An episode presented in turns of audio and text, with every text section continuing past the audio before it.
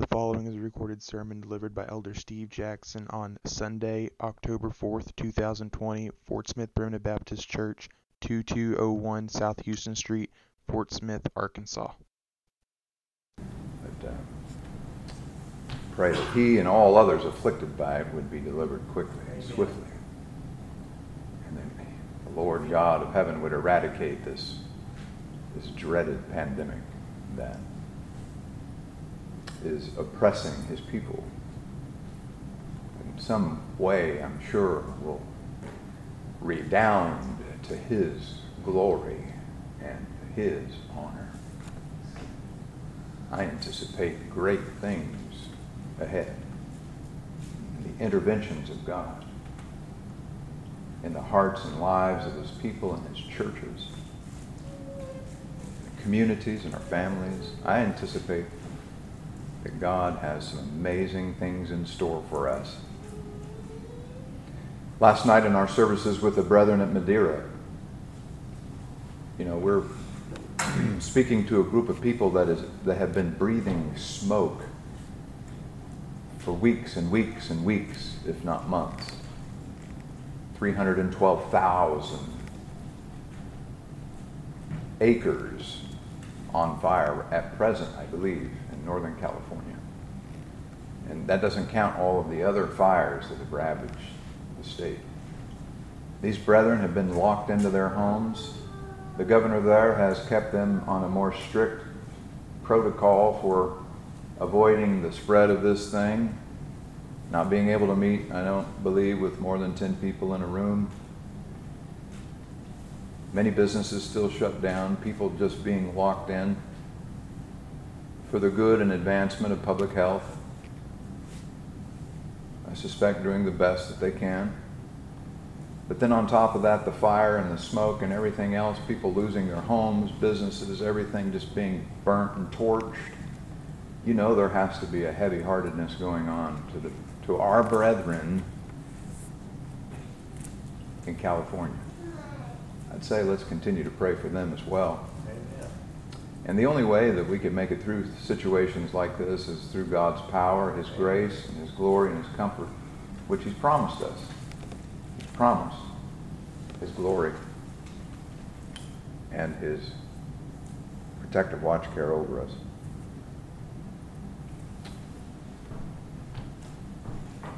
So this morning, my thoughts are still on 1 Samuel chapter 5, I alluded to it last weekend, referring to the idol, the false god Dagon. And so we'll just begin reading the first few verses of chapter 5, 1 Samuel. And the Philistines took the ark of God and brought it from Ebenezer to Ashdod. So, what had occurred here was there was a battle between the Philistines and the people of Israel. And the people of Israel were being overtaken by the Philistines, the soldiers being overthrown by them, and they fled. They abandoned the ark of God. And the Philistines ended up with it. Notice that. They fled and abandoned the ark of God. God forbid that we would ever abandon God's beloved bride, his church, that we would ever abandon it. Well, God certainly enabled the Philistines to take the Ark of the Covenant. They took possession of it and took it to their land. And little did they know that it was going to open up everything you ever witnessed and more in the movie Raiders of the Lost Ark. If you've ever watched that movie where the whole chase through the movie was for the Ark of the Covenant. And upon finding it and opening it, it turned out to be this incredible uh, celestial scene. Well, for the Philistines, they didn't open the Ark of the Covenant. They had respect for it, at least to that degree. They did not pillage or take anything out of the Ark of the Covenant. They just took the possession of it. Inside the Ark of the Covenant, we know were the tables of stone written by the finger of God, the golden bowl with manna, and Aaron's rod that budded. It was the Ark of the Covenant, and it was a portrayal of the Lord Jesus Christ. It was a picture of Him. And, you know, we can't emphasize that enough. It's such a beautiful picture if you think about it. You know, it was made of shittim wood overlaid with pure gold which depicts the divinity of Christ and his humanity as God incarnate in the flesh. It's a picture of his divineness of, featured in the gold and his humanity featured in the wood. And the solid gold lid called the mercy seat, where the cherub, the cherubims had uh, rose up above it, facing one another with their wings enfolding. And this was the place where God dwelt and met with the people of Israel and made his glory known, not only to his people, but to the enemies of his people. In fact, the enemies, in many cases, were impacted more by his glory and presence then Israel was impacted. They feared, they quaked, they knew that the God of Israel was a serious God and a major contender in war. In fact, an impossibility to conquer. The enemies of Israel recognized the glory of God. Rose above the tabernacle in the wilderness and rising above the mercy seat and Jesus Christ our Lord is indeed our mercy seat. The mercy that we have and the sure mercies of David are the Lord Jesus Christ. The mercy that he's extended to his people. If it were not for that mercy, we would have been consumed. If there was such a thing as annihilation, we would have been annihilated. Turned to powder, turned to dust. God in His mercy sees us through the Lord Jesus Christ and His finished works.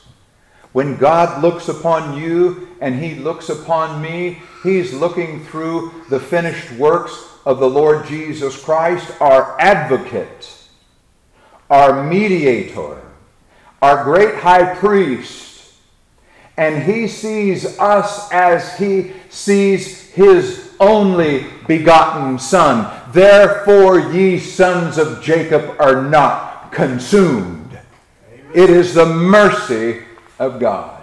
Amen. The reason that nations are not completely devastated and destroyed is because of the mercy of God. Amen. Because of the elect people that are sprinkled among the population, my brethren.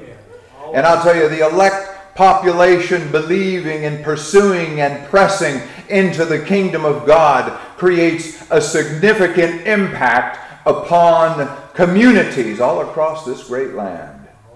If we only understood the power that this little congregation represents in this region, in this state, we would marvel.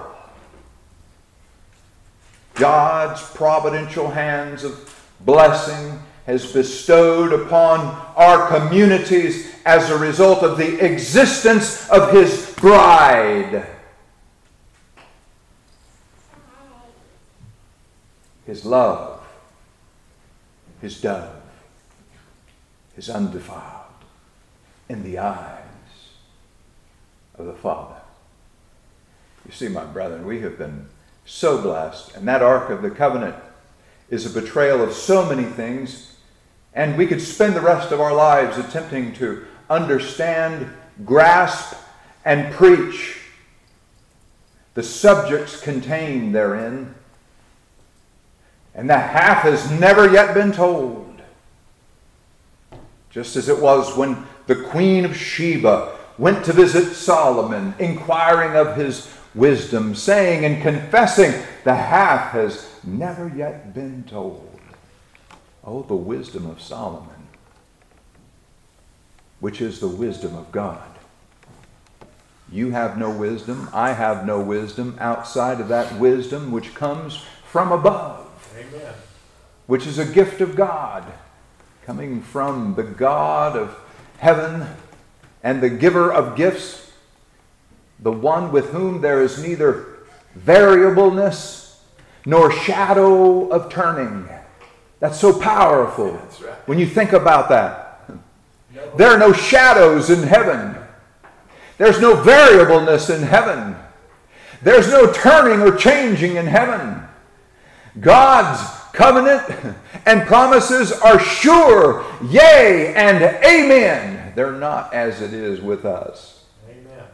There is no maybe in heaven.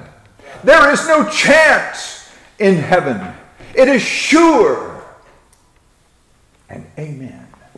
Oh, brethren, we are so blessed to have this understanding and have God reveal it to us. It's one thing to have God reveal it, it's another for Him to prepare our hearts and our minds to receive it. God must be at work on all angles and in every respect in order for His people to have comprehension and to be partakers of the glory of God. And I trust we're partaking of His glory this morning. And you know, whenever the Philistines ended up with the Ark of the Covenant, the first thing they did was they carried it to the temple of their God, and his name was Dagon. And I understand that Dagon was a god of the grain, a god of the harvest. And if you read some of the historical accounts of Dagon, you'll find that Dagon was a fish. A fish with a man's head and a man's hands. So it was as if he had a fish's body to the point of a man's navel and the body of a man to the crown of his head. And Dagon, once again, was the god of grain, the god of the harvest and the abundance for the Philistines. Their diviners and their prophets would go and offer grain to Dagon. Have you ever been to a Asian restaurant and noticed out of the corner of your eye a little Buddha in the corner? I I marvel at that, actually. And each day, offerings adorn Buddha. Sometimes there are orange peels. Sometimes there are other little things, coins, that are offered to Buddha in a little corner in the restaurants in some places. Kind of interesting. Along the same lines as the Philistines offering grain and other artifacts. And in this case, they offered the Ark of the Covenant of the people of God to Dagon, taking it into the temple of Dagon. Some suppose that the intent of taking it into the temple of Dagon was that it would reverence their God. They looked at it as an inanimate object, they didn't view it as the place where God appeared to Israel, where the glory of God was represented, and it was symbolic of one that would come to save even people among their tribes. God had a people out of every kindred tongue Amen. and people. And there were people among the Philistines that were saved by the one that the ark represented the Lord Jesus Christ leaders throughout all the land, people throughout all the land, people out of every nation, kindred, tongue, and people saved by the blood of Jesus Christ. Amen. Yet they took the Ark of the Covenant, placing it into the temple of Dagon. Some suppose that it would reverence Dagon. God forbid. God forbid. There's a text that came to mind this morning and I'll, I'll share it with you over here in, in, uh, in Isaiah, and it speaks of God and how God is a jealous God. Listen to this. Chapter 42, verse 8, Isaiah. I am the Lord. That is my name. And my glory will I not give to another. Neither my praise to graven images. God's not going to bow down before any graven image. No. He's not going to give his praise to another. No. Why? Because I am the Lord. That is my name. Right. No one else has that name. Amen. He's the God of Abraham, the God of Isaac, the God of Jacob. He is the I am, as spoken from the lips of our Lord Jesus Christ, chain, claiming the title I am. That's his name. He's not giving his praise to another. I'll tell you, he's not. And my glory will I not give to another, and uh, neither give, or uh, neither my praise to graven images.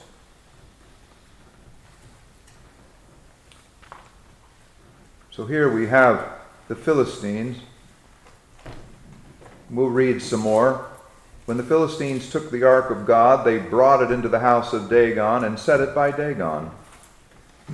And when they of Ashdod arose early on the morrow, behold, Dagon was fallen upon his face to the earth before the ark of the Lord. So Dagon was paying homage and praise to the Ark of the Covenant, falling upon his face prostrate. And they took Dagon and set him in his place again. And when they arose early on the morrow morning, behold, Dagon was fallen upon his face to the ground before the ark of the Lord, and the head of Dagon and both the palms of his hands were cut off upon the threshold. Only the stump of Dagon was left to him. So notice, Dagon was obviously helpless. He was of no help, he was no assistance to the Philistines. In fact, he could not stand in the presence of God's glory, fell flat on his face. And not only so, God took it a step further on day two, didn't he? He showed that there was no knowledge, no wisdom, no benefit or intellect from this rock. His head was gone, removed from the carcass of the rock that his hands were shortened and could provide no assistance whatsoever to the people of, of, of, Philist, of the Philistines because his hands were removed. So, with no head, no hands, he was of no use. Amen. And the people and the diviners and the prophets of the Philistines entered no more through the threshold of that temple for the purpose of worshiping Dagon. I'll tell you, brethren, we worship the true and living God who doesn't give his glory to another nor his praise to graven images. Oh, I'll tell you what. And the worship of the Lord, he takes a whole lot more seriously than we do. we can see how the Lord took serious his glory and would not give it to another, nor his praise to graven images, because the people of Philistine, the men particularly, were stricken with a pestilence from mice. we've had a pestilence of mice in our basement, but nothing like this pestilence. I'm sure the as we might look into the sky this time of year and see the blackbirds flying off or occupying a field, and the field turning black with just the sheer number of birds, that it would be consistent with the way the fields of the Philistines looked as they were covered with mice. Mice getting into their homes, into their bedrooms, into their pillows, into their kitchens, into their coffers, every aspect of their, of their communities being infested by mice. And what was it that was completely and totally destroyed by the pestilence of mice? It was what Dagon represented, that they paid homage and worship to Dagon for. The grain. The grain was completely consumed by the mice.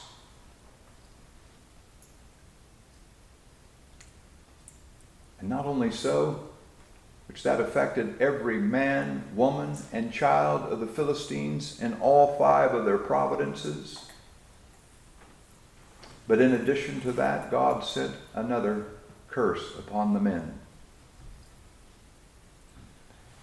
The scripture speaks of it as being emerods. And it was a rare form of the ailment.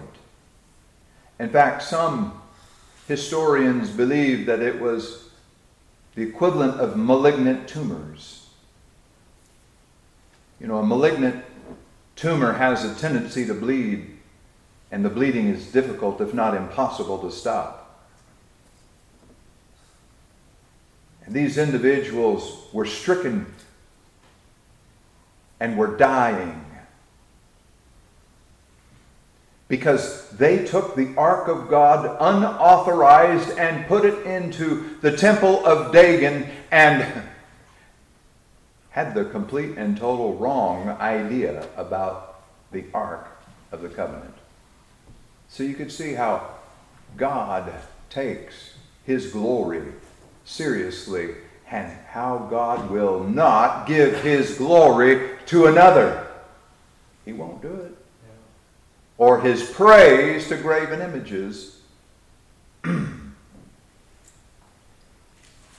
they began to toss the Ark of the Covenant, the Ark of Israel, between the different provinces or cities. And each time it would come into a new city, the pestilences and the plagues, if you will, accelerated and became more compounded and worse to the point where the Philistines were saying, Get this thing out of here, get it away from us. So they go to the diviners and the prophets and they inquire as to how they can get rid of this thing.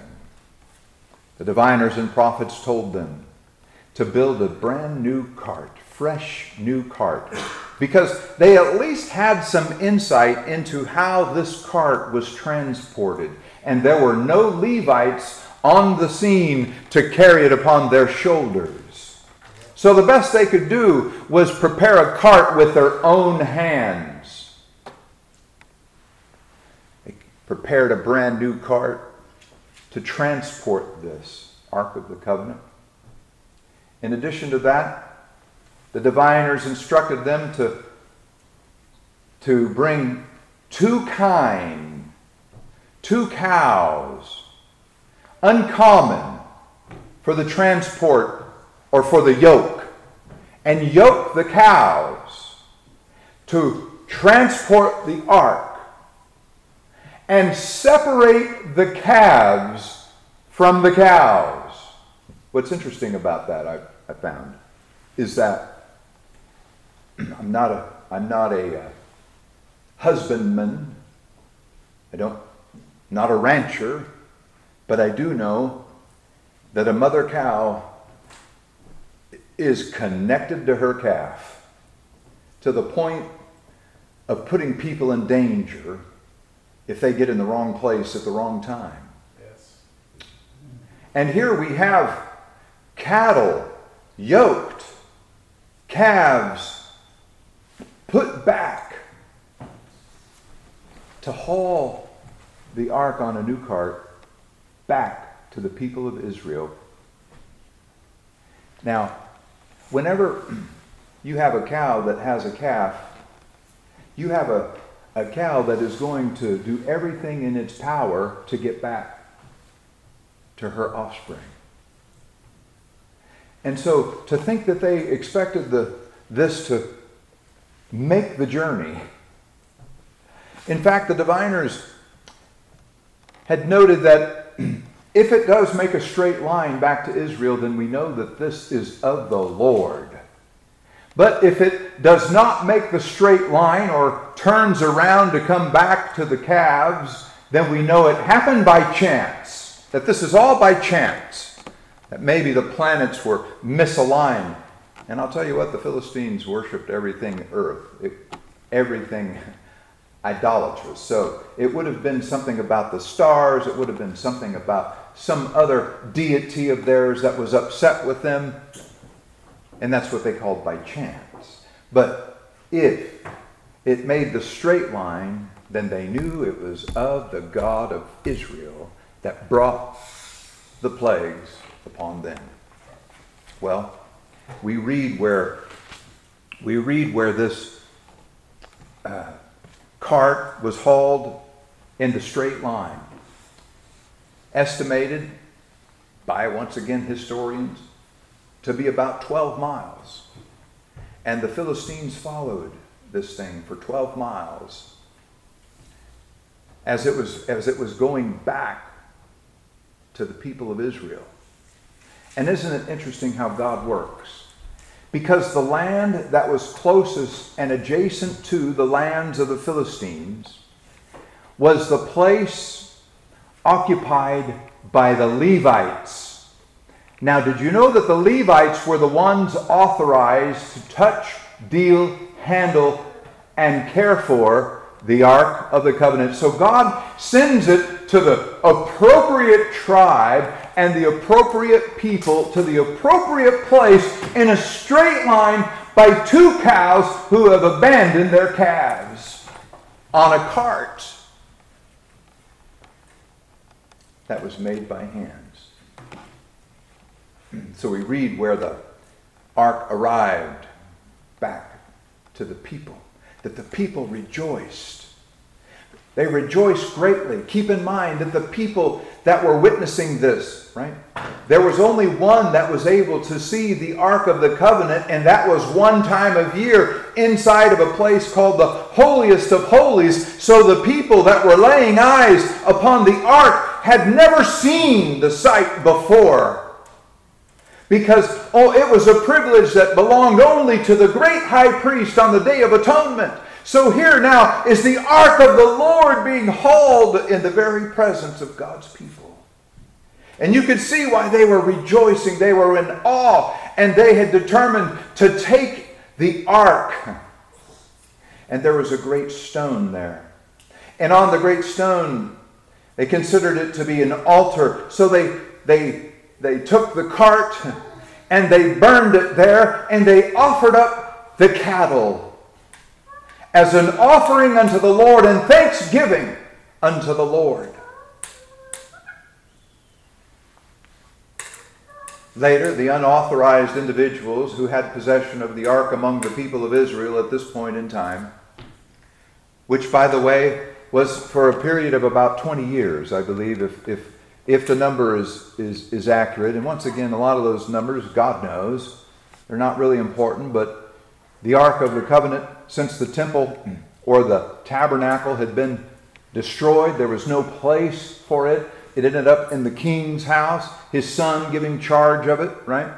But for 20 years, it was in the wrong place, in the wrong hands. But God, in his mercy, extended mercy to the people of Israel, even so. But before the Ark of the Covenant was, was transported to the house of the king, right? And if I knew the name off the top of my head, I would tell you what it is, but rather than chasing it down, it's right here Abinadab. There you go. To his house. There were people that had possession of it prior to that, that took a peek inside. They took a peek inside the Ark of the Covenant. And you remember the Raiders of the Lost Ark and what happened when they opened the Ark of the Covenant? You remember that? Well, there's, there are different accounts. And when I say historians, jo- Josephus is one of them, and there are other historians of Jewish antiquities. The scripture is our only rule of faith and practice. Sometimes, however, history can help us fill in the blanks. But we read here that there were 50,000 that were affected as a result. Some suppose that the 50,000 were the Philistines. But here, when they opened the Ark of the Covenant, there was a great lightning bolt that came out of heaven. 50,000, according to the language, lost their lives. Think it was 50,070 lost their lives for peeking inside of the Ark of the Covenant. And this reminds me of the time whenever Moses was able to see the glory of God.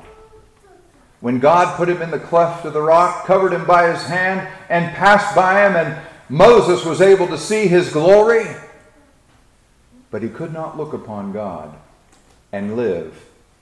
And the men who opened the Ark of the Covenant, even though it was not God, but representative of, of the glory of God and the finished works of Jesus Christ, looked upon it and could not live.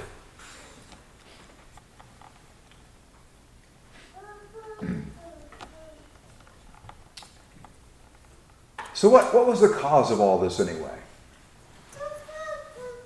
How, how did all of this happen in the first place?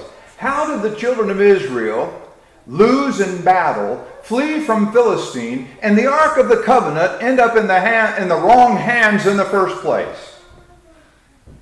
Well, the, the, the reason this happened is because of the people of Israel had followed after false deities and false gods and had forsaken the God of heaven and earth. In fact, you know, the, the tabernacle had been destroyed the place where the ark was kept. Samuel the prophet is involved. The people of Israel begin to have a repentant heart. All of a sudden, it took all of this in order to get their attention. How much does it take to get our attention? It took all of this 50,000, 70 people losing their lives. Looking at the, the offerings that came along with the tabernacle and the cart, which was a coffer containing five golden mice and five images of malignant tumors offered to the people of Israel as a trespass offering from the Philistines. All of these different things that were unfolding before their very eyes. Well, because of their disobedience, because of their unbelief, because of following after false gods, because of not taking the God of heaven who had delivered them time and time again seriously, they ended up more or less in a captivity of sin and idolatry. But they end up with a repentance, with a penitent heart. They inquire of Samuel, and they're asking him to intercede on their behalf. Samuel begins to pray to God night and day, offers up a young lamb to God on behalf of the people of Israel. God hears, He hears the prayers and the requests of Samuel. And while this is happening, the Philistines are flanking Israel again. Here comes the enemy, flanking them while Samuel is praying. Sitting ducks, the people of God. Sitting ducks, the people of Israel. Philistine, like a field of grasshoppers, coming upon them. Samuel praying. God, hearing the prayer, impeccable timing, sends a sonic boom from heaven. Scripture calls it a loud thunder.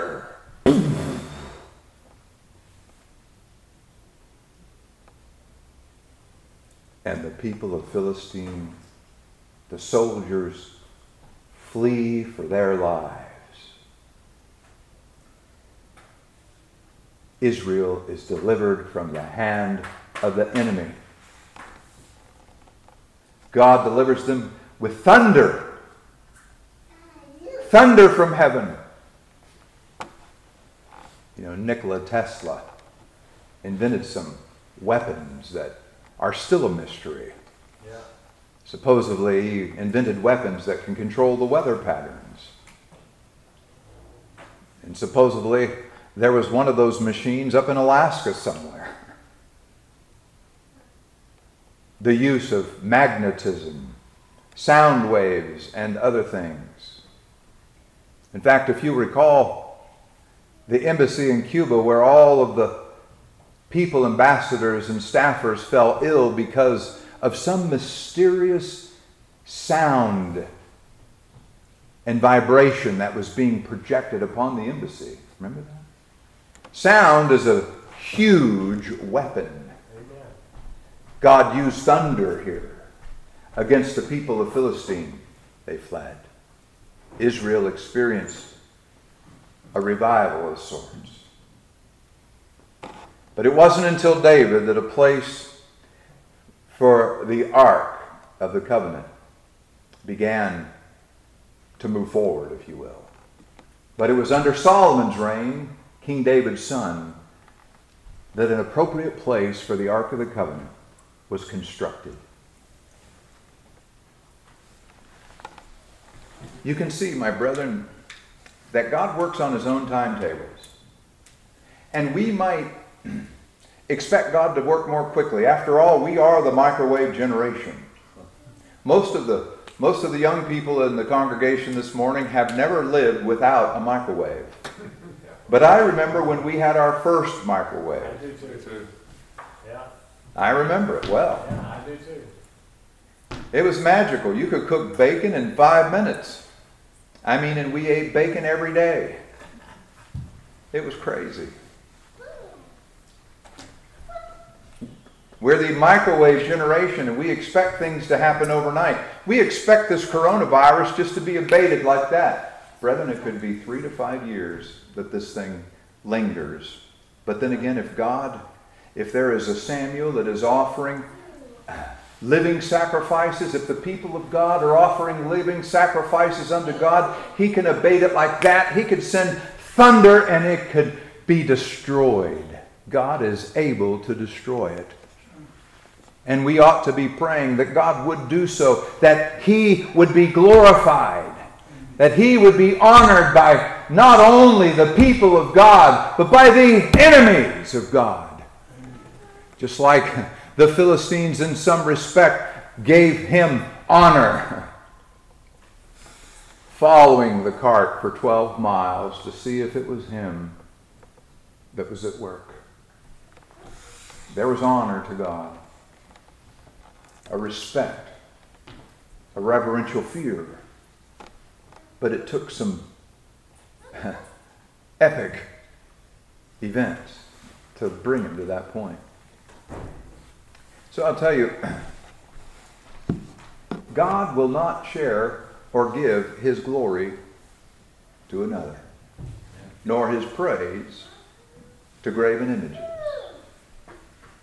It doesn't tolerate that. Now I want to look at it from this perspective, and we'll bring our thoughts to a close. We'll just take a second. And that is, whenever God's people would present themselves at the altar of God in expectation of earning eternal life, it's no different than the Philistines offering golden mice or images of malignant tumors. You see, brethren, we have nothing to offer God, but God has imputed to us his righteousness. Salvation is of the Lord.